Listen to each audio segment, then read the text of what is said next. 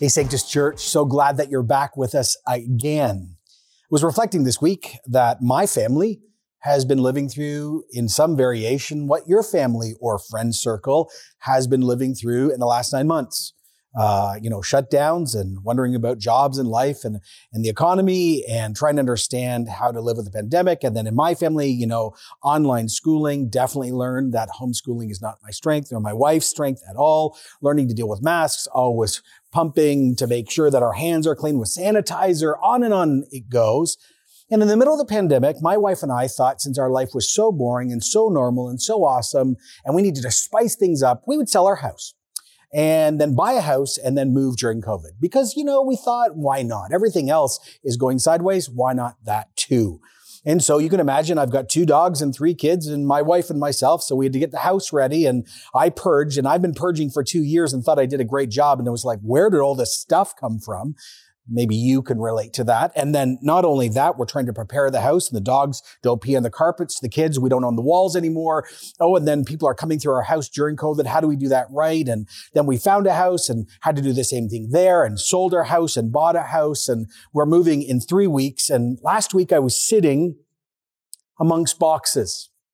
For you who have moved, you know what I'm talking about. You're trying to eat everything from the freezer. Trying not to break anything. And I was sitting amongst boxes and I was depressed. I was like, oh, I just hate this. I want to get on with this. Ugh. And as I was looking at the mountain of boxes, the new house popped into my mind. And how excited my wife and myself, and actually even our kids are to explore and grow in this new home. And right when I saw the new house in my mind, I got up and I started filling boxes again. In other words, the better future kept me going in the not so great now. It helped me, remember these words, persevere and endure. It kept me going because there is not hopeful, wishful thinking. There's actually real hope. There is a real, literal place coming that we're excited about. That's the whole background for Paul. He says you're surrounded by the boxes and you're moving and it's not great, but there literally is something better that you can't wait to get into. So what? Persevere. Now, we're going to arrive at chapter three. If you're just joining us, we're in 2 Timothy. These are Paul's last words before he's executed. And we're now coming to the end of his last words. Now, let me recap very quickly what he's done so far. He has worked so hard to remind Timothy and all the churches of that generation and all of us of God's amazing work in the past that cannot be changed, which builds confidence and should produce faith rooted gratitude. Then he, as we discovered with great compassion, outlined the present reality and how we're called to endure and persevere and keep going. It's like the Holy Spirit is cheering us on through Paul and through the Holy Scriptures. Keep going. It's worth it. All will be made right in the end. The better house is coming. 2 Timothy 2, 3. Join with me in suffering like a good soldier of Jesus Christ. Keep going. Keep fighting. The better is on its way. But now, Paul, under the impulse of the Holy Spirit, and we saw this a little bit last week, moves from compassion and encouragement to warning.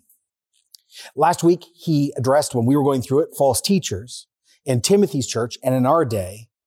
And it's almost then he looks beyond in the now and the not yet. And he says, let me outline for you what the world almost looks like without God. And if there was one transitional idea between chapter two and three that I read this week by another pastor, it was this. You anticipate victory, but you prepare for battle. You anticipate victory, but you prepare for battle. So Paul prophetically then says in 2 Timothy 3 1, but mark this.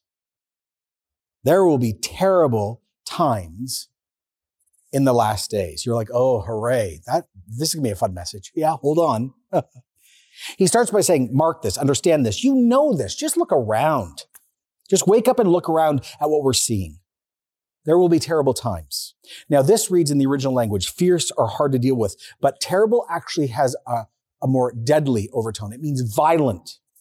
Now, what's wild is I discovered this this week. I didn't know this. This word in Greek, this terrible, violent word, is only used one other time in the whole New Testament. It's when Jesus confronts two of the most powerful demonic powers into human beings. It's in Matthew 8, 28. When Jesus arrived to the other side of the region, two demon possessed men coming from the tombs met him. They were so violent, terrible, no one could pass that way. Okay. So I want you to see the connection. Paul says in the last times, in the end times, they will feel like these two men. Violent, influenced and controlled by evil, attempting to stop and thwart the Son of God.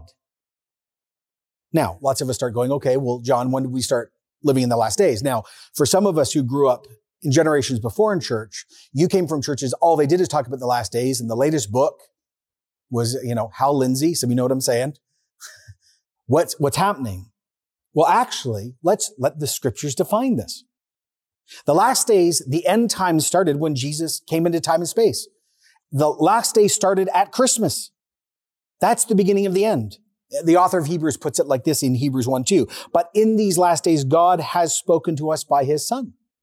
Peter wrote it like this in 1 Peter 1:20. Jesus was chosen before the creation of the world, but was revealed in these last times for your sake.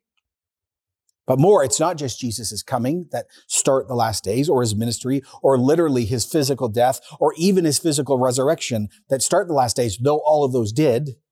It's also the giving the whole, of the Holy Spirit to everyday normal people like us. Peter, when he pre- preached the very first Christian sermon, quotes the prophet Joel, actually Joel chapter 2, and listen to what he says in Acts 2.17. This is the very first Christian sermon ever, ever preached. In the last days, God says, I will pour out my spirit on all people. Your sons and daughters will prophesy. Your young men will see visions. Your old men will dream dreams. So do you see it? The last days have been around since this moment. The last run of history started at Jesus' birth, Jesus' resurrection, and when the Holy Spirit was given on Pentecost. We as Christians reject the idea, the myth of non-ending progressive history. We believe history has a beginning and an end because we believe someone is controlling history, God. And since Jesus has come and gone and the Holy Spirit has been given, we have been living in the last days. And isn't it amazing that we, unlike Old Testament believers, have the Holy Spirit personally in us and we know Jesus is returning? Amazing. Some of you should be yelling in your living room or in your car, what? Amen. Right. But between Christmas and the very end, Paul says, mark this, the days are going to be terrible.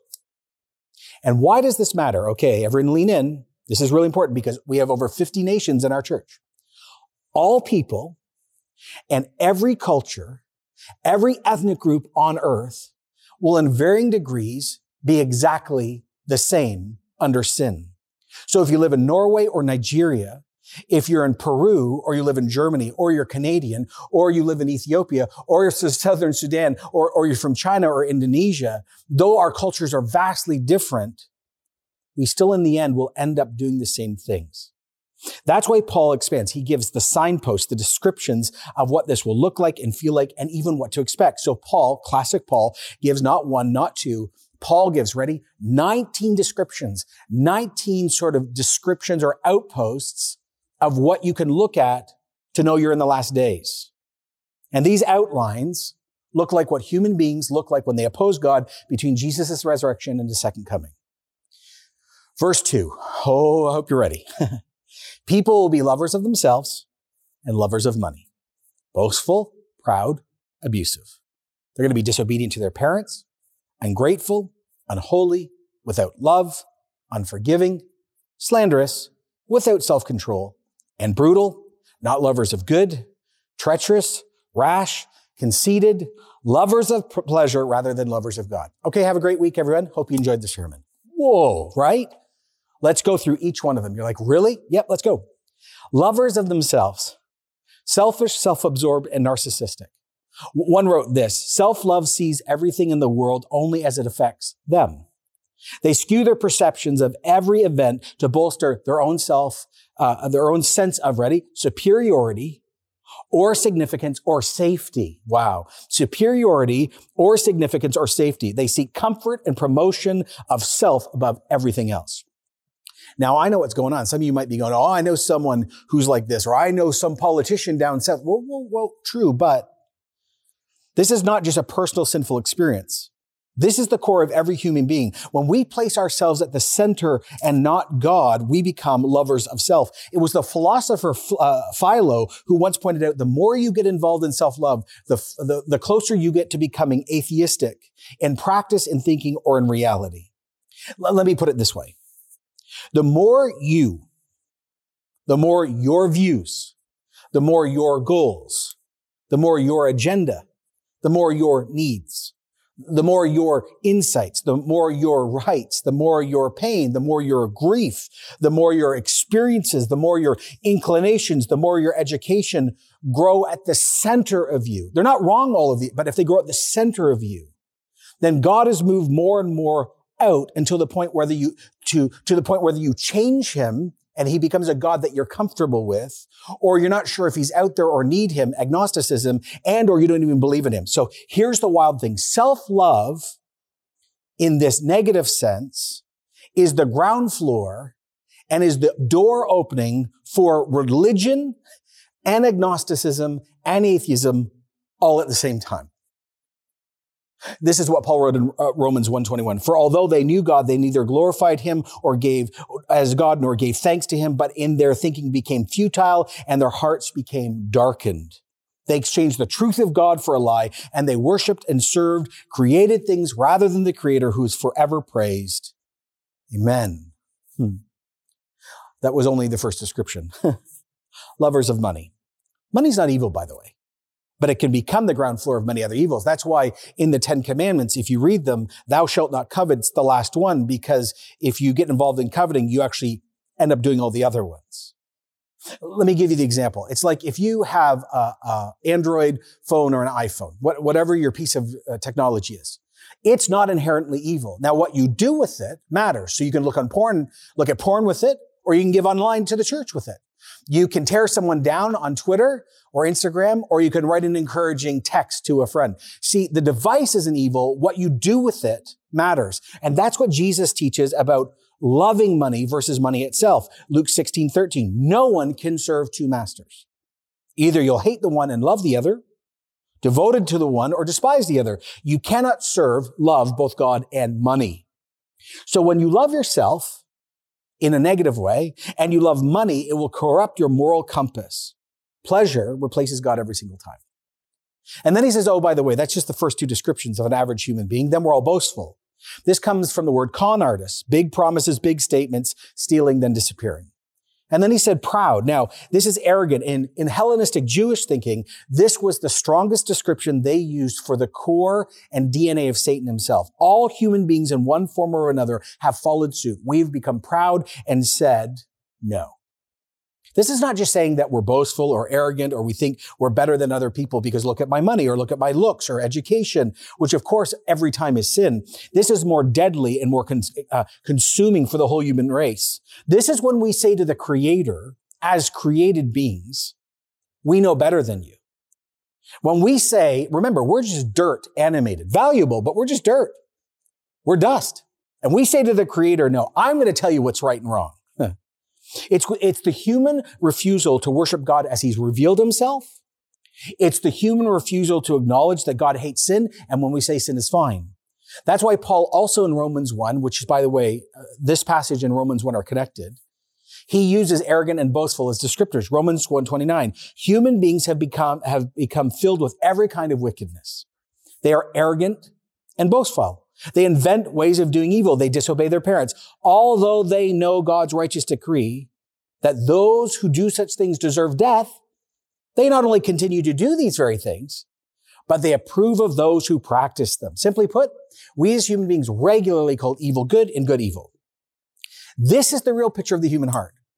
This thing that you've been taught that we were born good and society makes us evil, wrong. We are born prideful and bent towards ourself in our mother's womb. We are born into sin, valuable, loved by God, but sinful. Absolutely 100%. You don't need to t- teach children how to sin. They know it very quickly. Back to 2 Timothy. The next description of human beings is we're abusive. This is where we get our word blasphemer from. Now, let me work this out. Blaspheming goes in two directions. Because every human being is made in the image of God, when you slander another human being, when you gossip against another human being, when you attack another human being, you are blaspheming because you're attacking the image of God. Wow. Blaspheming also means every time that you mock or attack or downgrade or denigrate God in your words against God, that's blasphemy. All human beings are abusive. And then it says human beings are disobedient to their parents. A lot of parents go, mm-hmm, yes, amen to that. Looking at your kid right now. Are you listening to Pastor John? Are you listening? there, there's a connection between disobedience to God and disobedience to parents. There's also a rejection of wisdom. And also, really, this is about rejection of how the creator set authority boundaries in creation. Then human beings are ungrateful unthankful, entitled. When we don't get our way, we sulk and we're sour and we demand. We're unholy. This simply means we break the Ten Commandments. We don't love God and we don't love our neighbor. We reject being decent in the holy sense. If you really want to know if you're a sinner or not, just read the Ten Commandments. You'll know quick. We all would. We're without love. We, we are selfish and bent towards ourselves. Now, this next one is really interesting. Human beings will be unforgiving in the last days.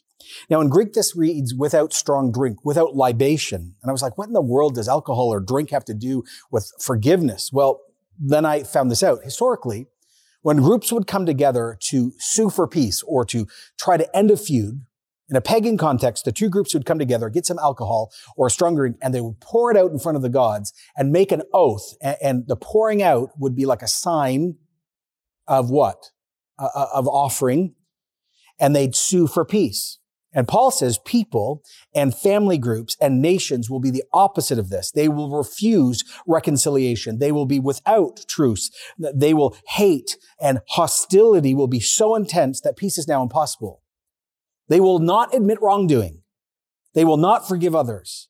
They will be odd with each other, at odds with each other. Now, by the way, I'm preaching this the day before the US election. The US election happens tomorrow in real time. I have no clue what will happen uh, next Sunday. But let me tell you, if I have ever seen in the last 20 years an unforgiving spirit, it has been during this moment. I was seeing something uh, the other day where uh, it was came up on my feed where it said that people hate the other people and other political parties more than they love actually their own views unforgiving. Slanderous. This is actually where we get the name devil from. Lying, accusing, and entrapping. The same with human beings. We will all act like the devil in mind, in our speech, in our policies, on our online posting. We will accuse. We will be without self-control. Now, this is so important. The Bible tells us to deny ourselves, to deny our passions, to deny our wants, to deny how we feel we are to obey God and to love our neighbor.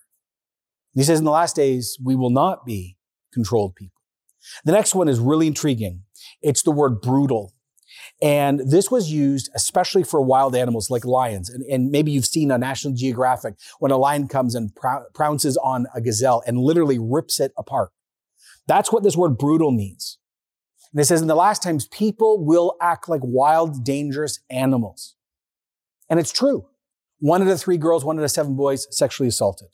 Raping the environment in a way that we might not recover from. Slavery and stealing and unjust war and drug culture and, and kidnapping. Humans, much of the time, are wild, violent animals. Some of you are like, oh no, I'm not that. Okay. Maybe you haven't participated in those things, but Jesus always taught us what we think is also what we are.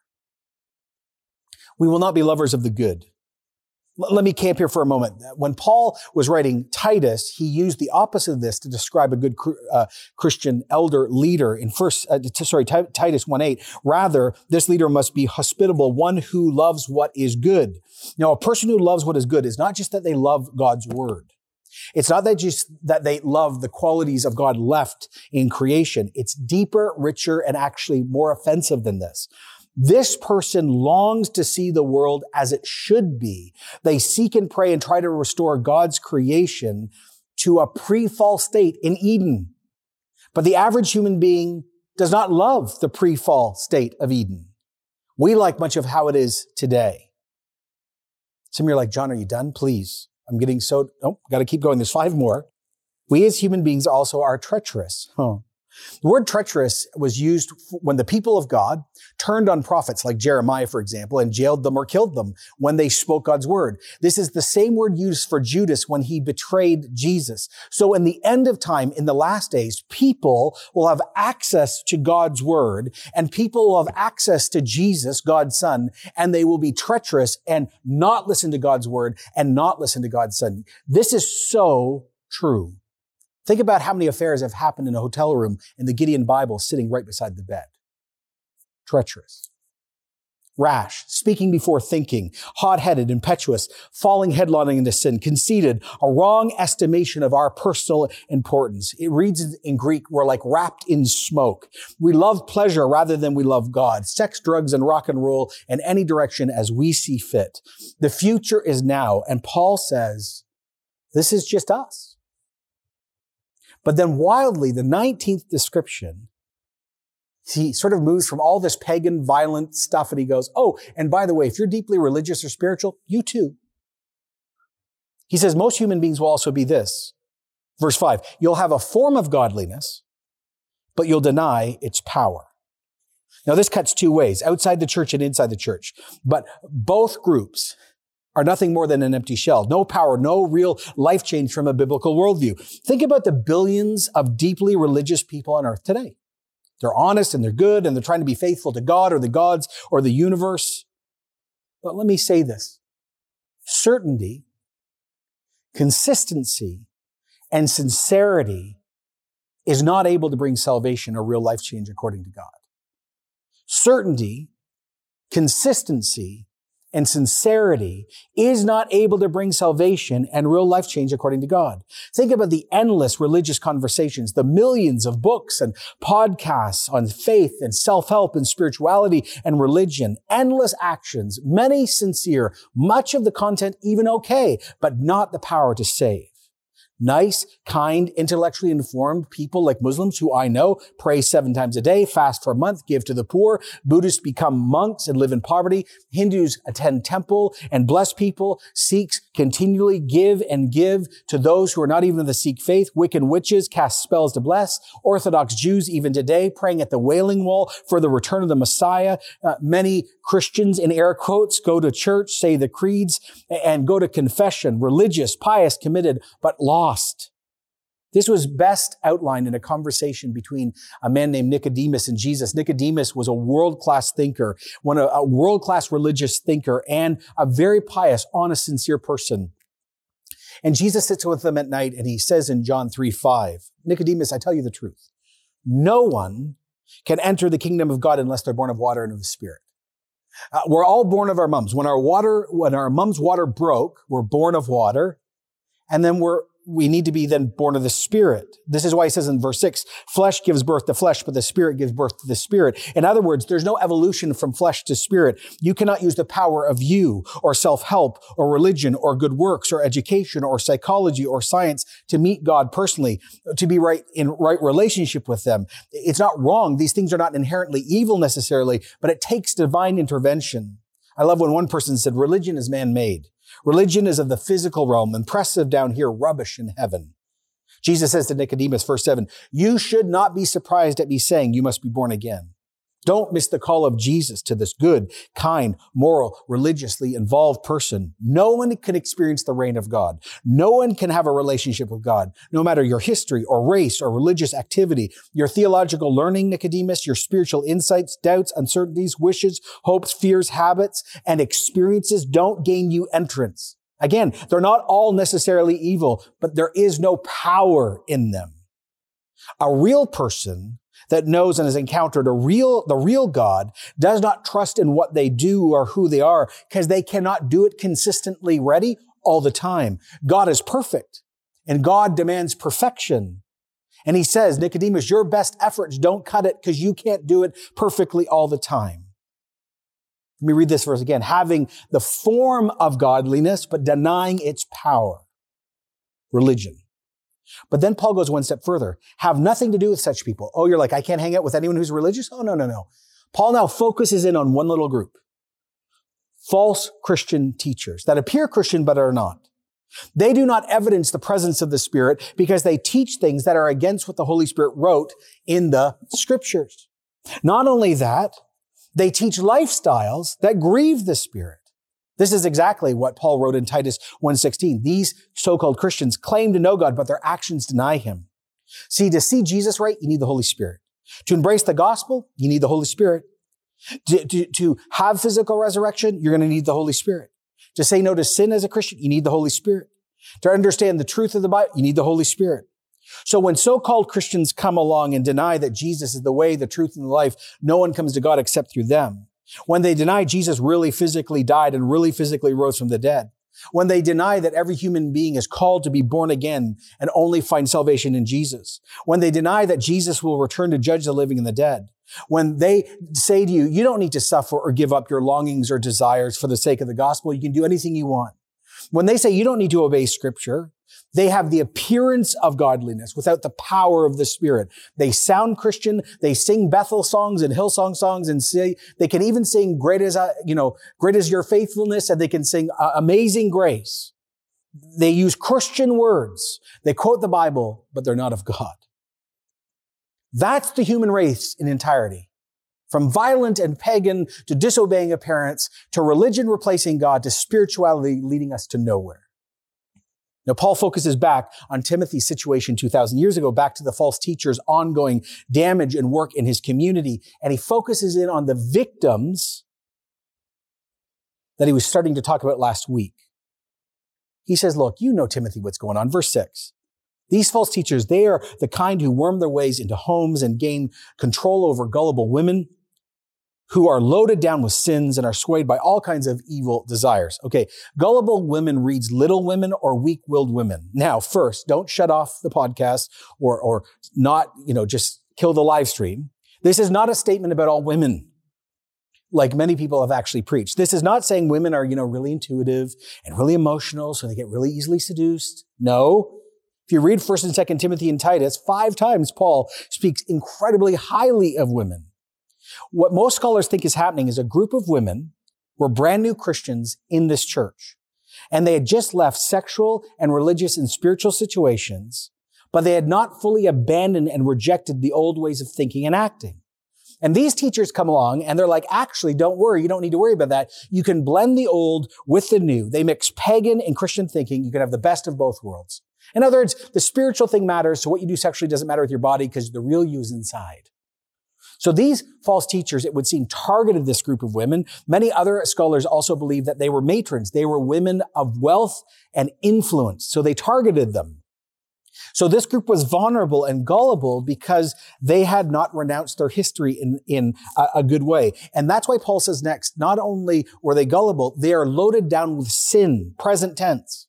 In other words, what they were doing pre-Jesus, they're still doing post-Jesus. So these sinful patterns, you could call them footholds, made them more vulnerable. So they have not rejected old religious, sexual, spiritual thinking.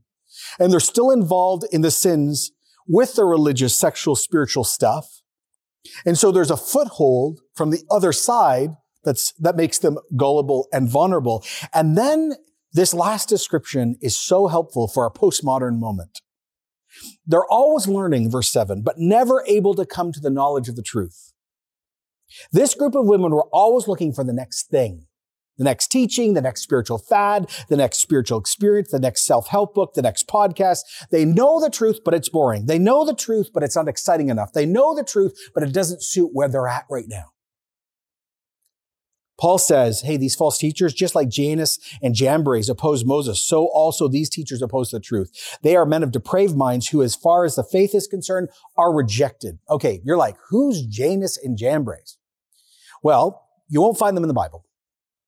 But these are the names given in extra Jewish biblical thinking and also in the church fathers to the two sorcerers, sorcerers or warlocks that confront Moses and Aaron in front of Pharaoh. Remember, Aaron and Moses go, Pharaoh, let my people go. No, I will not. And Aaron takes the staff and throws it down and becomes a snake. And then these others come, right? And in unholy power throw down their snakes. But what happens? You can read it, right? In Exodus 7, 12. But Aaron's staff ate their staffs. It's a spiritual conflict moment. Here's what Paul is saying. Just like those people had real power, but not God's power, just like those men opposed God and also his assigned leaders, so the same with these false teachers. Yes, they do teaching. Yes, they do miracles, but they are not true leaders. Uh, they oppose true leaders and they oppose God himself. Now, they're not going to get very far because as in the case of those men, their folly will be clear to everyone. Not only will the scriptures expose them, not, o- not only will people in time see who they might be, but at the end of time, when Jesus returns, oh, trust me, they'll be exposed for who they truly are.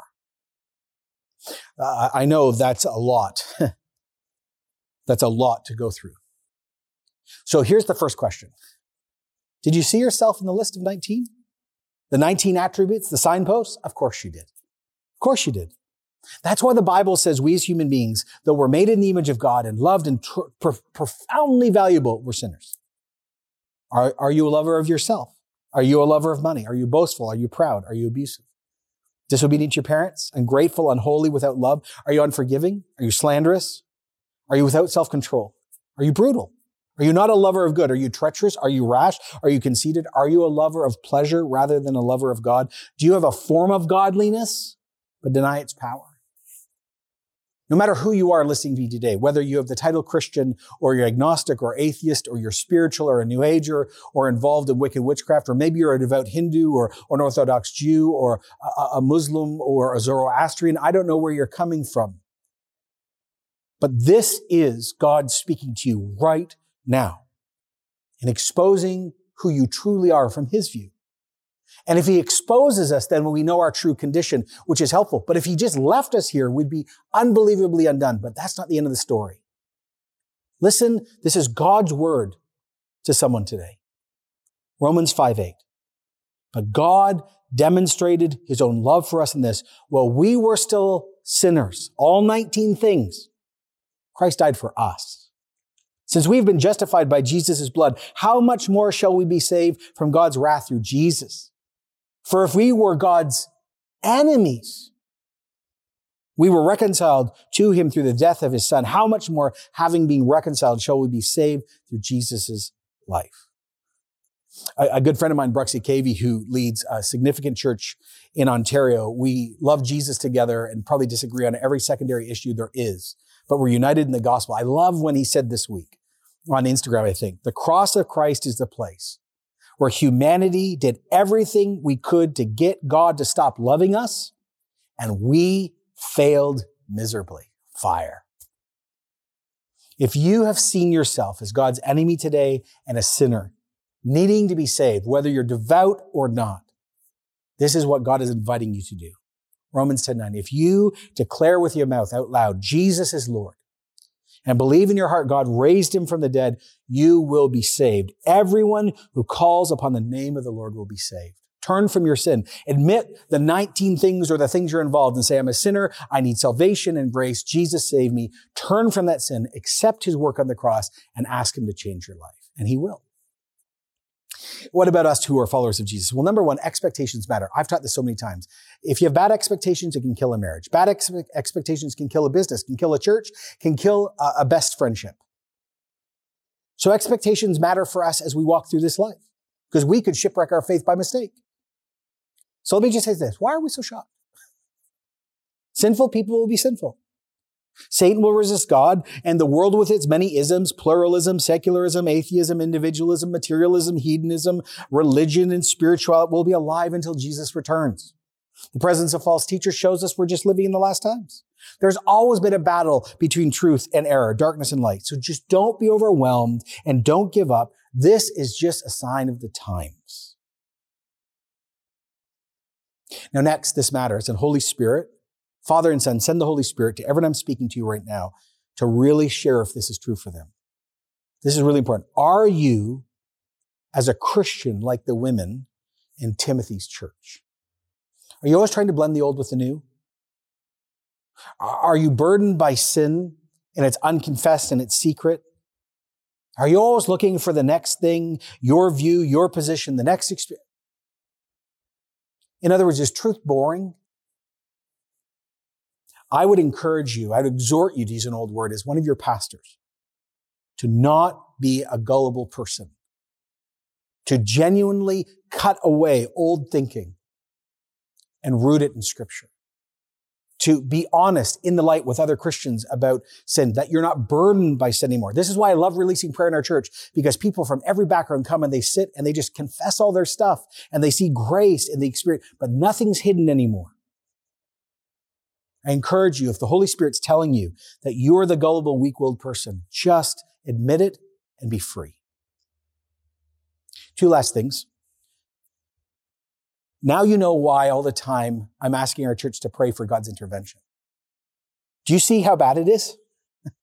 There is no way those 19 things are going to be cut away and undone unless God shows up and intervenes. There is no way that we're going to give up those things without the Holy Spirit showing up and bringing godly repentance. There is no way that Toronto will turn to Jesus en masse and give up deep religious held views or deeply held philosophical. It's not going to happen unless there's a sovereign act.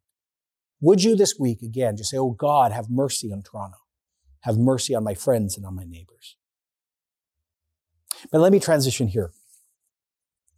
We cannot forget that though this is the state of the world and it's hard, we have to remember Jesus and his words to us. In John 16, 33. I've told you these things so that you, so that in me you may have peace. In this world, there's going to be many trouble. There's much trouble. But take heart. I have overcome the world. So I want to end this message by us taking communion together. And again, I think most of you know communion was instituted by Jesus just before he died, before he was executed, when all this stuff was taken out on him. And he said, my body's going to bro- be broken for you. My blood's going to be spilled for you. I'm going to take on all the sins of the world. Actually, even what you deserve, the wrath of God is going to be placed on me. The demonic are going to think that they, they won. But this is a new agreement that if you trust in my death and resurrection, you're going to have life. And I'm going to overcome all this stuff. So in this moment, as we're living in the last days, and again, like I'm saying, literally I'm preaching right now and have no clue what the world will look like in six days from now. Let me just say, Jesus has overcome the world. And his death and resurrection are true. So today, when we take communion across all of our homes and all of our environments, we're declaring that Jesus really died and really rose again, and it's true. We're affirming that Jesus loves us. We're affirming that he has overcome the world. We're affirming that death, Satan, and sin are broken. We're affirming that he forgives us. As I preach all the time at communion, we're affirming the Psalms. His mercies are new every morning. And also what the Gospels teach us, Jesus loves eating with sinners. So Jesus, just before, you know, he died, he took bread and he broke it and said, this is my body broken for you. And so wherever you're at, whatever piece of style of bread you have, would you just break it now by yourself or in family units? And would you say, Thank you, Jesus, that you've overcome the world?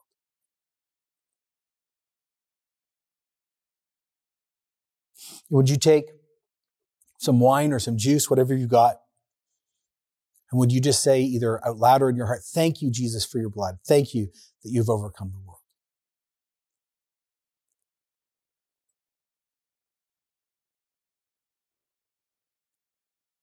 Thanks, Jesus, that we're in the last days.